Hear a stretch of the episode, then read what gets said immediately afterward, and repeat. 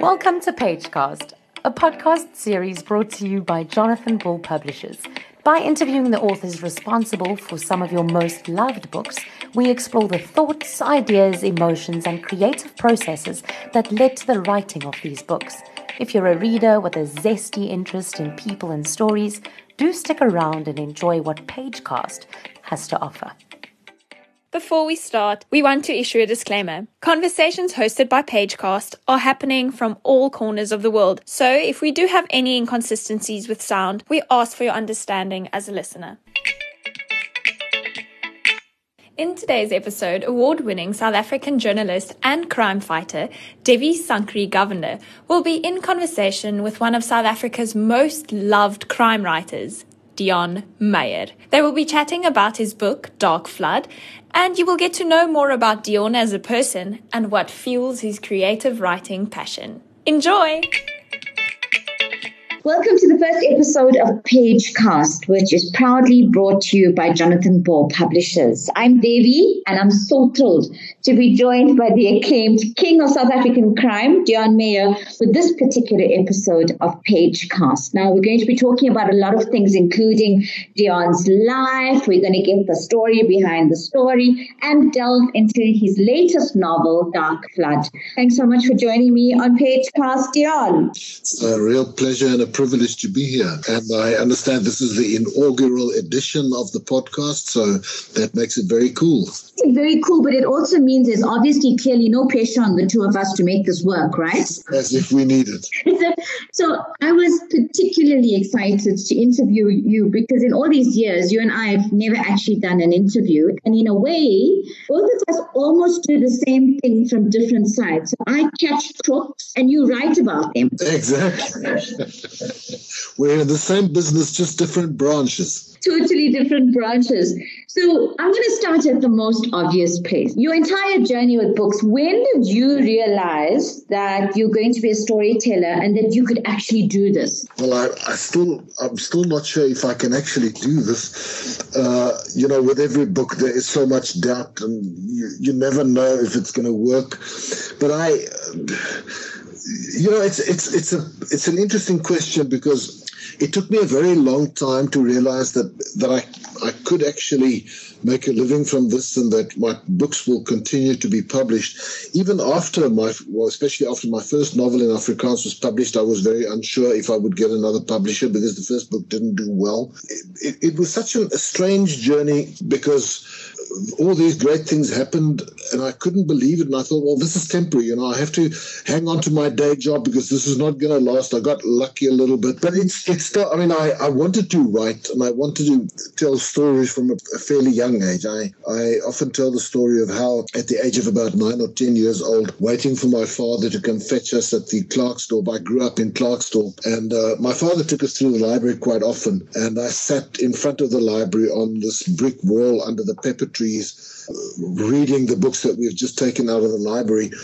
I had for the first time this realization that someone wrote this book, someone created this wonderful world into which I can escape. And I would love to do that. I would, not thinking I want to be an author one day, but just I wanted to tell stories too. And from there, it, I wrote a lot of fiction when I was in high school. I had uh, a wonderful English teacher, Mrs. De who encouraged me, who gave me an extra essay book and said, write as much as you want. I'll take a look at it. She was always encouraging me but that was, you know, for the love of, of writing, for the love of telling stories. I never thought that growing up in Klerksdorp in a, in a, a blue collar neighborhood where uh, if you wanted to become something, you had to go to university and study to become a teacher, a lawyer, a doctor. Being an author was never on the cards. It was never an option. So I, I never entertained the idea. And I, I sort of kept on dabbling in writing. Then I became a journalist and writing became my job, but, but writing news. Uh, eventually I got got into advertising, got into management finally. And I think when I stopped writing for a living, you know, either journalism or advertising, copywriting, I think I had the creative energy that needed an outlet. So I started writing short stories because just to make more money, I was a single parent. I had two kids in my care. Times were tough. So I, I started writing short stories in the hope of making a little bit of money on the side. And that sort of escalated slowly over two or three years into finally attempting my first novel which was published uh, and did not sell well. I think at the time, uh, in especially in Afrikaans, this was just uh, post-apartheid. Um, Afrikaans crime fiction or suspense fiction was fairly unknown to the publishers and to the readers. But how old were you at the time now when you published your first book? I was 30, 36, 35, 36. I'm quite inspired by that because what it does show is that everyone has this idea that you do well from the very beginning and you do it from, you know, from, from the go. And that's not necessarily true. No, I was very much a late bloomer. But you know, life happens. I, I never, I had to work for a living. I was a single breadwinner. There was never the luxury of dabbling in, in, in writing. From the word go, it, it had to earn uh, some extra cash. And I'm, I'm quite happy that I started late because I think I can tell you the story. I worked at the University of the Free State in my sort of mid 20s. And I tried to write a novel while I was working there.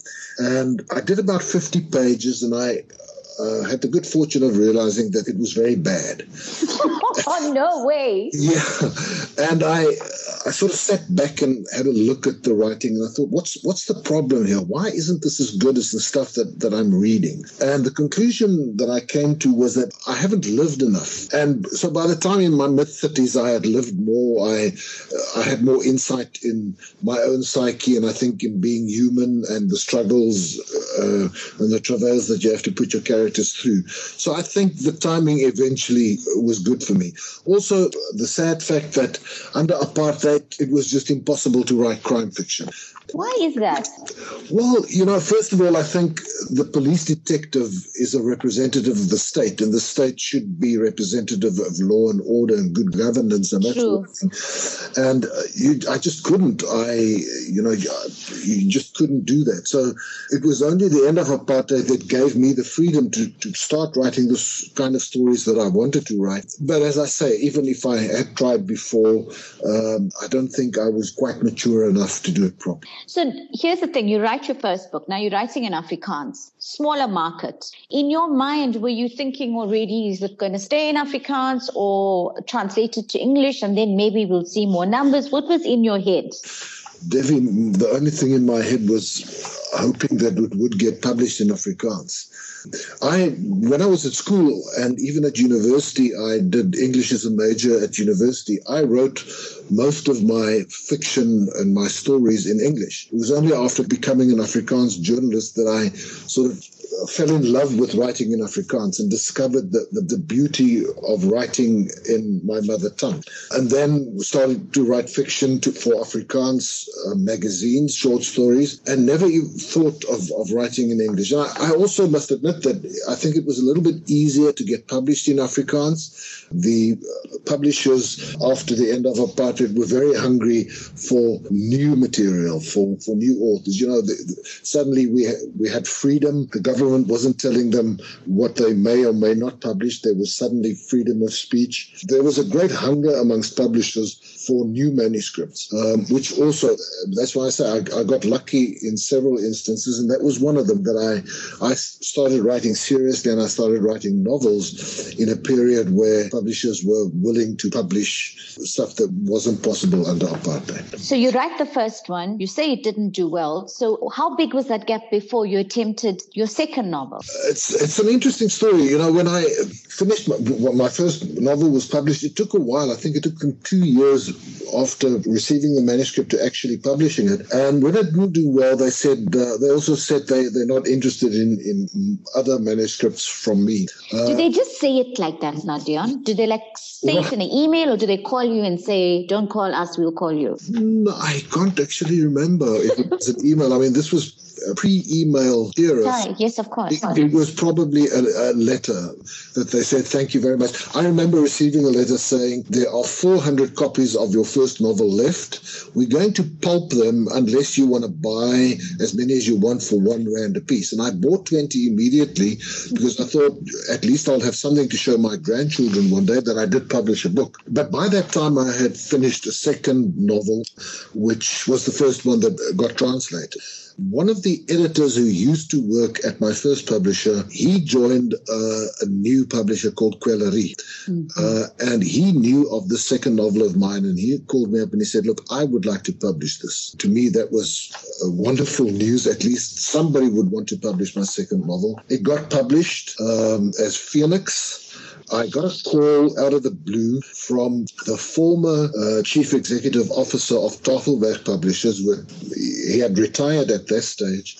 And he said he had read this novel and he thought it was good enough for the international market. His daughter-in-law is an agent in London, Isabel mm-hmm. Dixon. She's a Karoo girl and uh, she can read Afrikaans. Would I mind if he sent the book to her? And obviously I was extremely grateful and I said, of course I don't mind. And Isabel contacted me and she said she would like to represent me on the strength of the second novel. And then we had it translated. For me, that was just a lot of luck and a big surprise because I never entertained the idea that a, a, book would be translated. My biggest struggle was just to get it published in Afrikaans. And then that was the novel that, first of all, she she got me Hodder and Stoughton at a British publisher and soon after sold it to uh, a French publisher. And that was the sort of the beginning. Um, I, I'm still in awe of everything that she's done for me uh, and for my good fortune. Do you sometimes wish you could just send that letter back to the first publisher and say, well, what do you have to say now? You know, I mean, my, I, I still think I was very lucky. Uh, there are so many authors who write brilliant manuscripts and they have a lot of rejections for years. For me, it was uh, a matter of three years until my second novel and being published internationally. So I still think I was very fortunate. I think it's always better to have a more difficult path towards success than if it happens too easy and too quickly. I think things can go wrong. So my my journey as becoming a, full time author. Um, has always left me very grateful for the whole process and, still motivates me every day to to keep on trying to do better, to to write better, to um, to improve on my previous book. And I think if it happened too quickly, perhaps that would not have been the case. Let's let's get to the, the nub of this now. Dark Flood. So I'm not going to do a summary. I want you to do the summary, but you're going to have to do it like trailer version uh, without revealing too much, but just right. enough so that people buy, go out and buy the book. Right. Let me try. It's a Benny Griessel and Vaughn Cupido mystery. Um, and it's a, it's a sort of a sequel in a certain sense to the previous uh, novel called The Last Hunt at the end of the last hunt, Benny and Vaughn are in deep trouble because they've done things that are not permitted by the South African police services. So at the beginning of the Dark Flood, um, they uh, are very worried they're going to either lose their jobs or get sent to uh, a police station that is really bad news. And eventually they end up getting sent to Stellenbosch, where they are immediately confronted with uh, a missing student who probably went boozing over the weekend and hasn't returned, which is for two former Hawks detectives is uh, very lowbrow uh, investigation. And they also need to take a look at the apparent disappearance of uh, a very famous Stellenbosch businessman who is also a corporate swindler. Uh, and it's these two cases that take up the book um, and gets to be quite big cases, much bigger than they ever expected. So we first met Benny a while ago, um, and now he's the main character in Dark Flood. But when you first came up with the character of Benny Griessel, was this the plan that he would evolve in this way? No, it was definitely not. Uh, it was my first translated novel, Dead Before Dying. Uh, I needed for a single scene uh, a drunk copper colleague of the protagonist, Mat Joubert, to just walk in uh, and spoil his fun. Uh, so I created a character absolutely on the fly, uh, an alcoholic and drunk detective. I usually when I I create major characters, I spend a lot of time thinking about their names because I know I have to live with this name and surname for the whole book. It's got to feel right. It's got to it's got to say something. But in this case, I didn't think long and hard because I thought that this was going to be a character that was going to be on the page, maybe two or three pages, and then go away. So I named the character after the son of my favorite uh, teacher in high school, ben, Mr. Ben Griessel.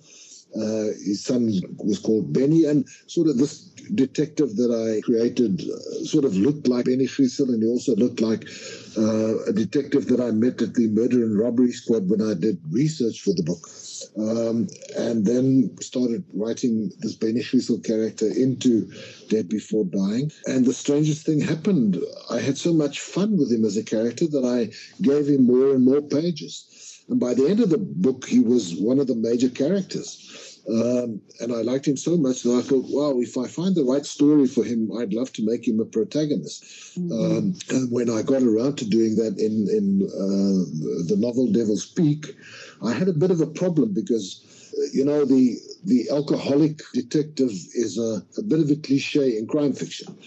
Uh, and I realized that immediately. If I wanted to use this Benny Griessel, I had to do something different, something different to, to a lot of other similar characters in crime fiction, whether it's American or British or uh, Scandinavian.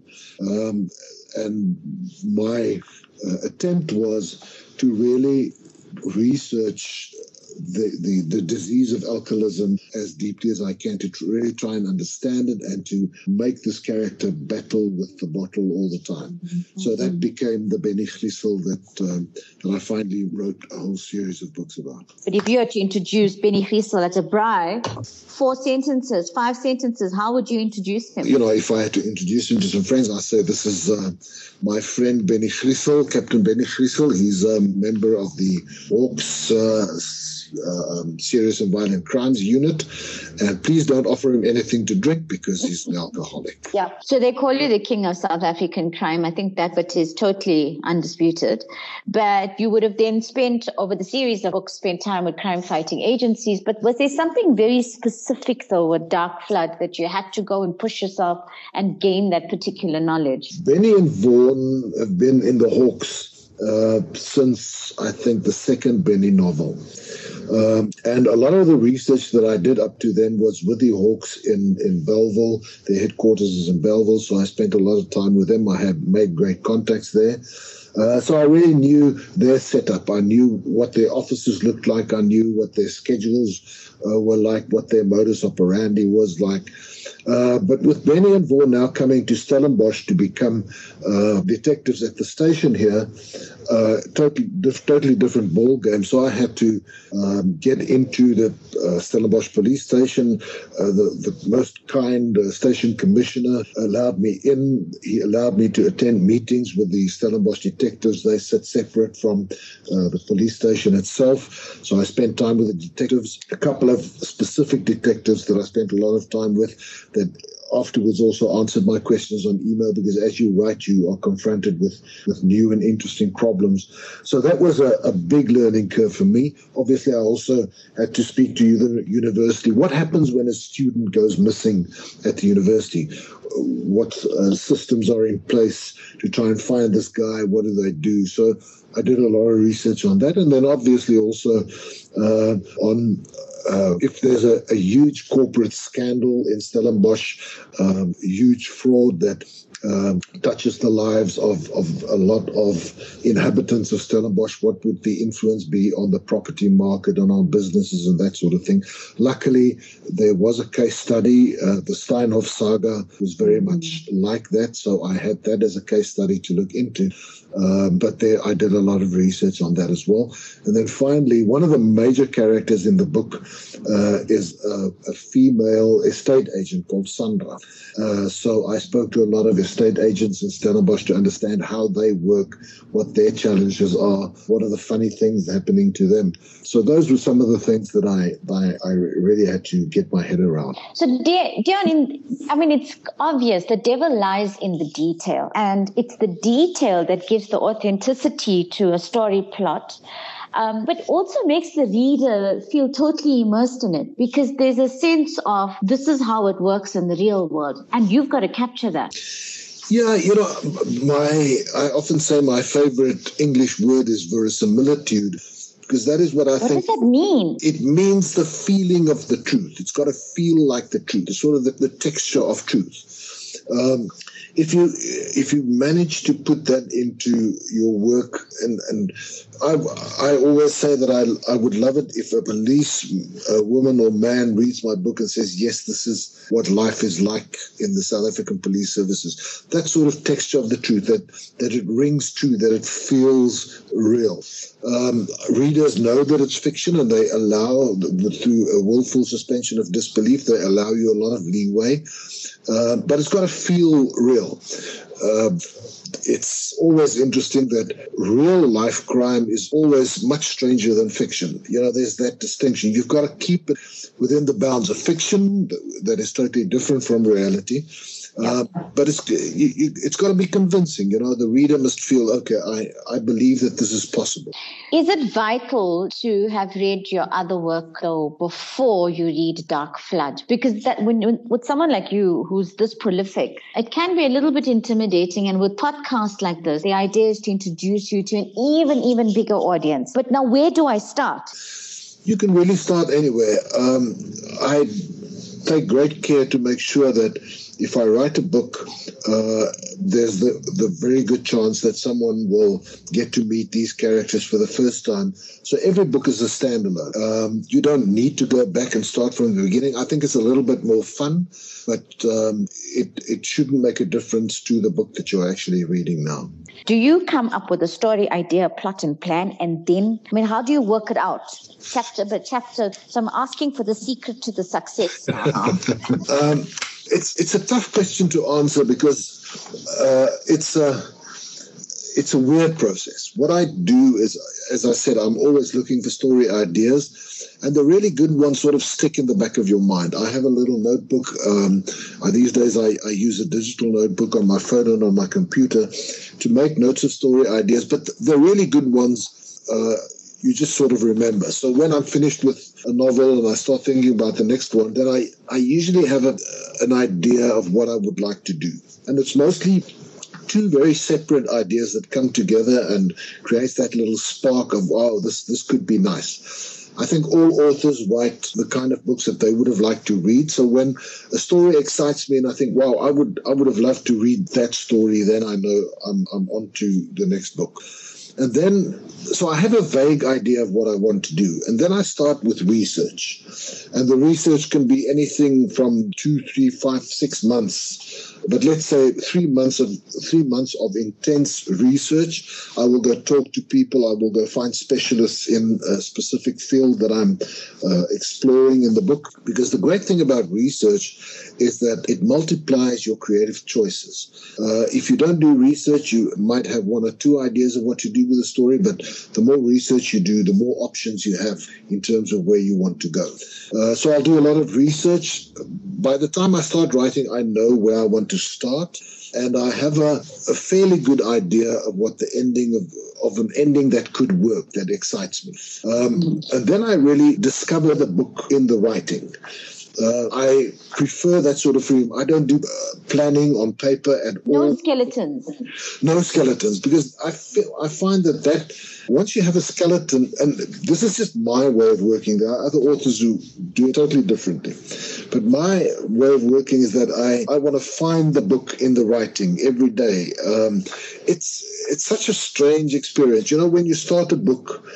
Uh, it takes you several weeks to get your whole head into it until the, the book becomes your consciousness for just about every hour of the day. And when you start living the book in that way, then uh, you start figuring it out more and more, and you start realizing that there are better endings, and you you know you can choose them, and you write in a different direction towards a new ending. And sometimes I have three or four endings before the final ending. Sometimes I stick to the one that I had in mind from the word go because that remained the best one. But I don't want to tie myself to a specific ending and a specific structure to the book uh, because that robs you of the, those moments in the writing process when the you magic. yeah the magic that happens absolutely. So i i try to to keep it as unconstrained as i can. Uh, my agent isabel often asks me to write a little synopsis for a publisher for, for some of the overseas publishers who are very keen to know what the next book is about. And uh, she wants to sign a new two or three book deal And then I, I usually come up with a story that I think can work, but is not the one that I'm going to write, just to keep my freedom in, in the writing process. So, no skeleton, you keep it all in your head. Now, that may sound easy to you, but for somebody like me on the outside, I think, but there's so many characters and they've got to come in and they've got to come out. How do you keep track of all that? All in your head. Yes, you know, it's writing is a very intense experience. So once your head is in this book and you live it and you think about it all the time, whether you're driving or in the evening when you go to bed, in the morning that you wake up, um, my long suffering wife is so kind because she knows that once I'm lost in the book, I'm a little bit absent. Uh, but th- then that's your world, that's your whole experience. That's uh, and it's very much in your mind. It's you can't forget. It's not like reading a book where you know if you put the book down for a couple of days, you have to go recheck the names of the characters, that sort of thing. Mm-hmm. You are living and breathing it uh, to such an intense extent that uh, you you you don't forget anything. So, start to finish, roughly, how long would it take you to actually write it? Um, let's say I d- didn't have to do any book tours, um, appearances. hint, hint. Yeah, then uh, it would probably take me five months. Um, but with, you know, if if you're an author, you have to do events and book tours and signings and interviews and uh, and take a holiday from time to time. So usually these days it takes me about 12 to 18 months to, to do the book. And that's now, let's work it out now. You see how deep I'm going here now, Deon. Monday to Friday, Monday to Saturday, how many hours? What time do you start? No, it's, it's a seven days a week thing. You know, it, uh, the, the writing the story forces you to sit down and write every day, depending again on uh, my schedule. But let's say I don't have other commitments, then I would write seven days a week. I'll usually get up fairly early in the morning. Uh, I love sitting at the computer at six o'clock in the morning and then sort of rewriting what I did the day before, have breakfast with Marianne, and then continue until at least lunchtime. Yeah, so, so that's the first half of the book. The, the second half, and especially the last third of the book, it consumes you so much that I, I write 12 to 14 hours, sometimes 16 hours a day. The, the last quarter of the book um, is is at six o'clock in the morning until sometimes 10, 11 o'clock at night because you, you, you want to finish. You, uh, you know, the momentum is very strong. Uh, the story is reaching its climax and it's, it's impossible to stop writing. Do you sometimes review what you've written the day before and think, nah, doesn't work. We need oh, to go somewhere else. All the time. You know, writing is like any other job. You have good days and you have a lot of bad days. Uh, sometimes you get 200 words down on the page in all the hours that you sit, and every word is uh, excruciatingly painful to get down because it's just not working. Um, and then some days you, you write a couple of thousand words and you think, oh, this is good. But I, I keep on rewriting. Um, I often sit down and think, wow, what, what was I thinking yesterday? This this really isn't working. Writing is rewriting. That is really the key to it all. Is you've got to keep on rewriting until you think, well, this is okay. Deon, that's really encouraging because I've come across a lot of really great writers who just have one or two of that kind of experience and then scrap four or five days worth of writing and then think, well, this is not for me. But you go through exactly the same thing. Yeah, I, I, understand their pain. You know, the, the biggest problem with, with writing is that one is so subjective about your own writing. Um, even after the book is published and I hold it in my hand and I open it up, I look at it and I think, wow, is this really the best I could do? This is this is not great. Um, on the one hand, I think that's a, that's a great uh, thing because it keeps you humble and it keeps you wanting to do better. But the danger is that if you are so hard on yourself that you think nothing that you're doing is working, then you're not going to get much done. What I often do if I'm halfway, and this happens with every novel, when I'm halfway, I send the manuscript, uh, that half of the manuscript, to uh, my editor, Etienne Bloemhof and I say, give me your honest opinion. Is this working or not? Because I'm very unsure and I'm unsure every time. And then he will, he's a very patient man and he will, and he knows the ritual. So he will come back and say, no, this is working. Don't worry. Just continue. And then even when I send the final manuscript to him, you know, there's still that uncertainty. Is this really working? Is this, uh, is this as good as um, my previous novel? Hopefully, it's a little bit better. Uh, so it's a, it's a good thing to to be skeptical and to be subjective, but you must not be that subjective that you keep on throwing away stuff. My advice to people like that would be um, don't throw it away. Show it to someone objective. Don't show it to your wife or your husband or your mother.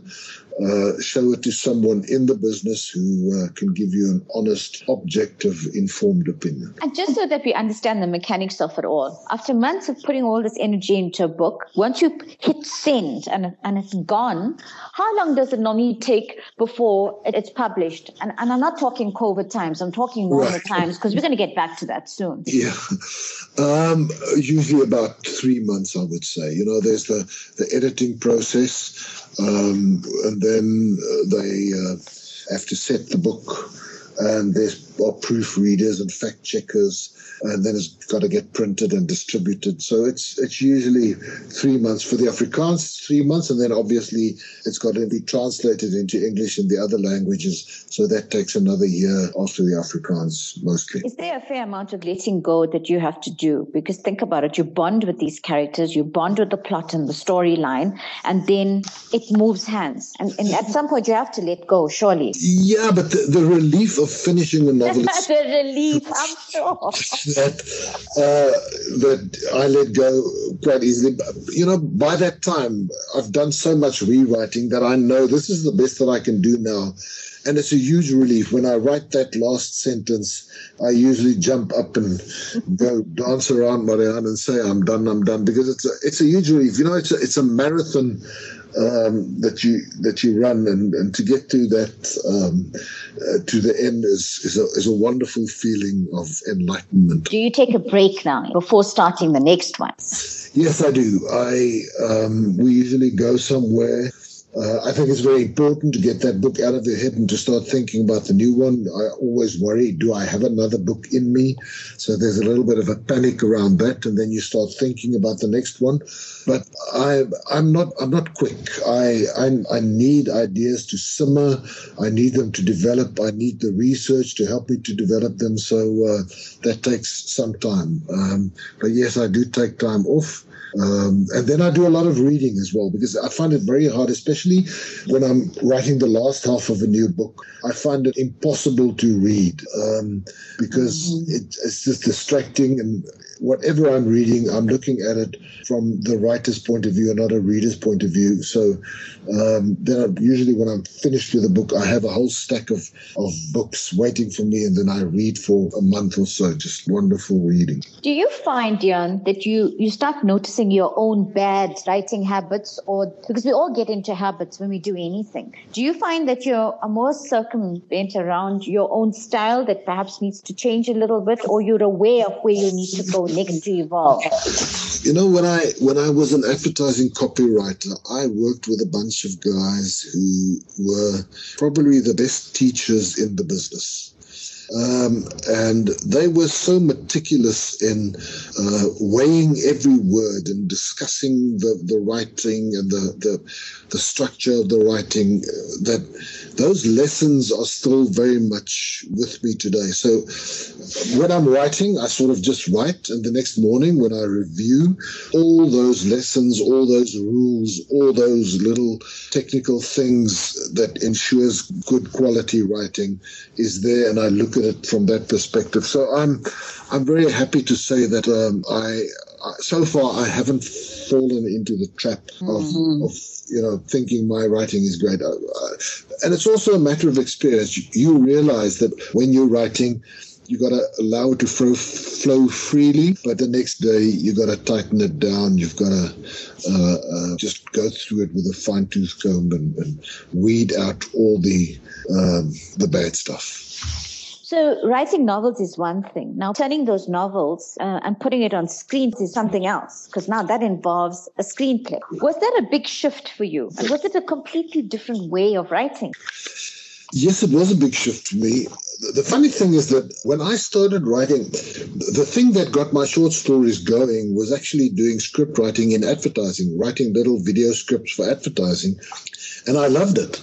Um, but at that time, there wasn't really a market for, uh, for, for scripts. Um, so I, I always wanted to get back to it. And finally, um, I had the opportunity when uh, KykNet did one of my books, Orion, as a TV series. And I, uh, I had to, because of circumstances, the two scriptwriters that they hired were, were fired within a few days. Um, and they were in trouble and they asked me if I would be willing to write the, the scripts. And for me, it was a, a, great joy to get back to something that I loved some years ago. But script writing is totally different from from writing a novel. You know, it's just the fact that uh, making television or movies, there's a budget involved. So every scene that you write, you to think, how much is it going to cost to do this? Um, writing a script, you can only tell the story through what characters do and what they say. In a novel, you can explore the inner world, the inner thoughts of characters without uh, any problems. In a, in a movie or a TV series, you can't do that. So it's a totally different approach. But eventually, there are a lot of similarities. Stories are stories. Uh, whether it's a, a, short story, a novel, or a screenplay, um, stories need characters that the viewers or the readers can empathize with, and you have to put those characters through a lot to keep the, the, the reader or the viewer uh, immersed in it. So, in that sense, story and story structure is, is very similar. Um, and eventually they're all stories. It's just a diff- different medium that you're using to tell it. I never knew that because you're right. You can't be having too many action scenes and explosions because that does cost money. Yeah, absolutely. You know, you can't have a crowd. If if I let's say I wrote a book in which something happened at uh, a rugby game, the uh, Springboks against the British and Irish Lions with 80,000 people there, it costs you nothing to write that scene in a, in a book, but to create that scene in, in a movie or a television series would take days and cost uh, hundreds of thousands of rands. So you've got to keep that in mind. Where do you set your scene? How many characters do you have in there? Uh, how hard is the lighting to do? Mm-hmm. Um, especially in South Africa, where the budgets are much lower, we tend to do as few night scenes as we can because they are so much more expensive. So those are the things that you keep in mind when, when you write a screenplay. You also founded the Karoo Film Company. Now, was there method in that alleged madness at the time? Well, there was there was the hope.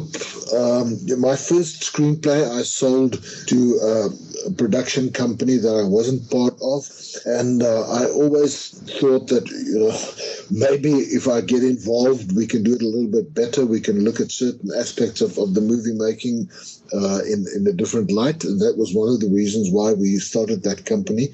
Uh, I am no longer with Karoo Films. I am. We started Scene 23 subsequently.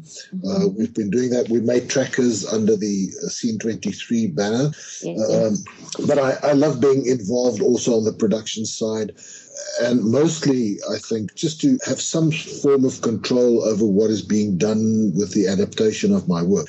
I uh, I try not to interfere too much, but you know I, I want to just be there in the background to make sure that the quality is what I hope it would be. What was it like the first time that the first scene was shot to a movie and you were there and you saw your own writing come to life in front of your very eyes? That's that's one of the the, the magic moments. You know, um, the great thing about doing a, a, film or a television series is that uh, it's a very collaborative process. My script and my story is taken by a director, by actors, by the art department, uh, by the editor, by the person who um, writes the music for the movie. Uh, and that lifts it to something that is much bigger and better than you ever envisioned. Uh, and that is a magical, magical thing. So, so to see these characters, see these actors become the characters and uh, make it their own is it's a beautiful thing. Um, I've it's it's the reason why I continue to be involved in the production because uh, it really is a special moment when that happens.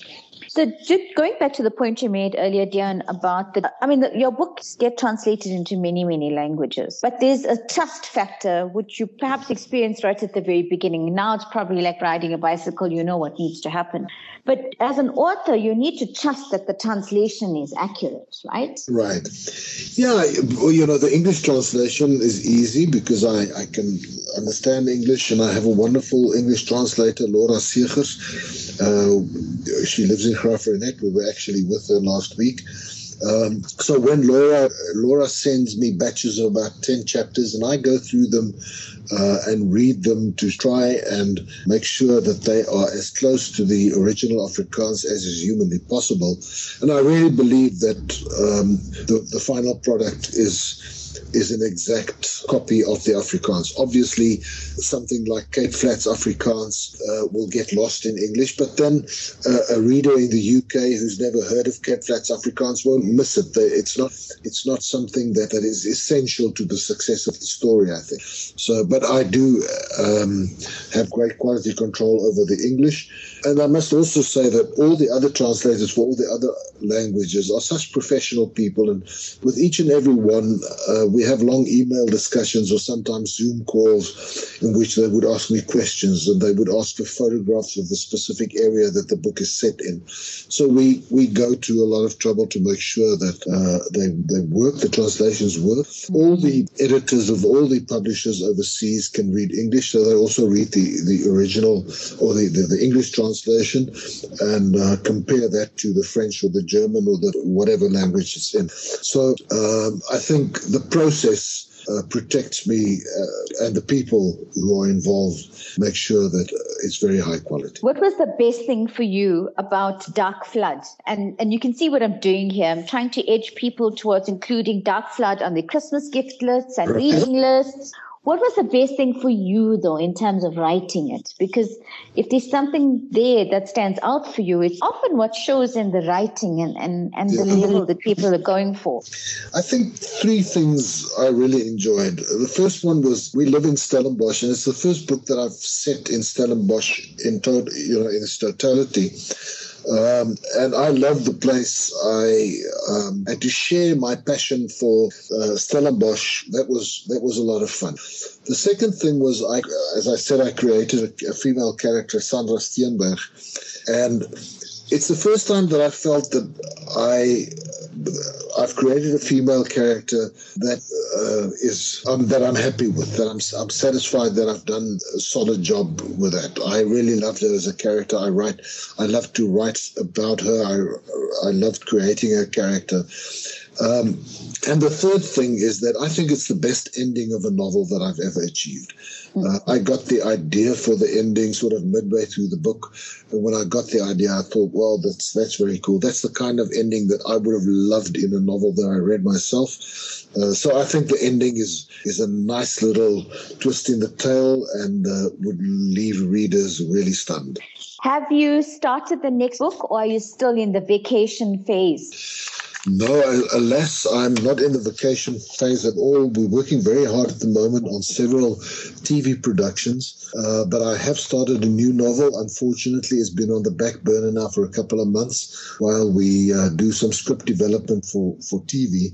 Uh, but I have to get back to the new novel at the end of this month, so um, uh, not a lot of time left to, to do the TV work. What do you do for fun?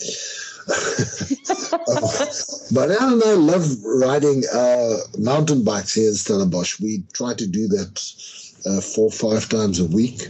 We love traveling. Um, my our oldest daughter uh, married an Italian. They live outside Rome, and I became a grandfather this year, so we love going over there. Wow! I love Italian food. I love cooking as well, so I do a lot of cooking while we're over there as well. Uh, so I, yeah, and I, I, cook at home too. I love that. We love watching movies. Reading is is, is very important to me. Uh, and I'm a huge rugby fan, so watching rugby and there's, I'm very happy that we are uh, back in full swing in terms of rugby in South Africa. So those are the things that give me joy and, and um, that I relax with. So during lockdown, did you see that as an opportunity to buckle down and just write because there was no choice really? Yeah, you know, lockdown came uh, at the perfect time for me. I when lockdown came last year, which was March, Um, I my schedule for the year was crazy, and I didn't know how I was going to finish the new novel. Um, and then lockdown came, and suddenly I had all this time, and and that was I was one of the few people maybe who were really happy about lockdown. I mean, as bad as it was, mm-hmm. not being able to go out to get some exercise, um, I it gave me uh, a lot more time on my hands that um, that I relished. If somebody had told you way back when you were at school, borrowing books from the library and loving reading, that this kid who was pretty good at Opstel, remember Opstel from from school? Yeah, yeah. If someone had told you then then that this is how it will all turn out, would you have believed them? No, I would not. You know, I mean, as I said earlier, there, there was I had no concept of being an author. It was not. It was not part of my uh, frame of reference. I, I didn't know any authors. Authors were very smart people who smoked pipes and th- thought deep thoughts. If you grow up in Klerksdorp, that is definitely not your experience. So I, I, I, would have not believed in. So I, even now, sometimes I, I find it hard to believe that that's the way that my life turned out. I, I mean, I, I'm just over the moon. Deon, thank you so much for joining me on this inaugural episode of Page Cast. It's just been an absolute pleasure and totally fabulous. Devi, thank you very much. Uh, the privilege and the pleasure was all mine, and uh, hopefully it's not the last one we do. Deon is the undisputed champion of the South African crime genre, and you can get his latest book, Dark Flood, from all great bookstores. And please do share this podcast with all the great readers out there. I'm Devi Sankaree Govender from everybody at Pagecast. Thanks for listening. Pagecast, certainly not your average podcast. Thanks for joining us for this week's episode of Pagecast. We have an incredible lineup of author interviews, so head over to our Facebook and Instagram and follow Jonathan Ball Publishers to stay updated and in the know regarding future episodes. Thanks for your interest in the story behind the story. Happy reading from everyone at Pagecast.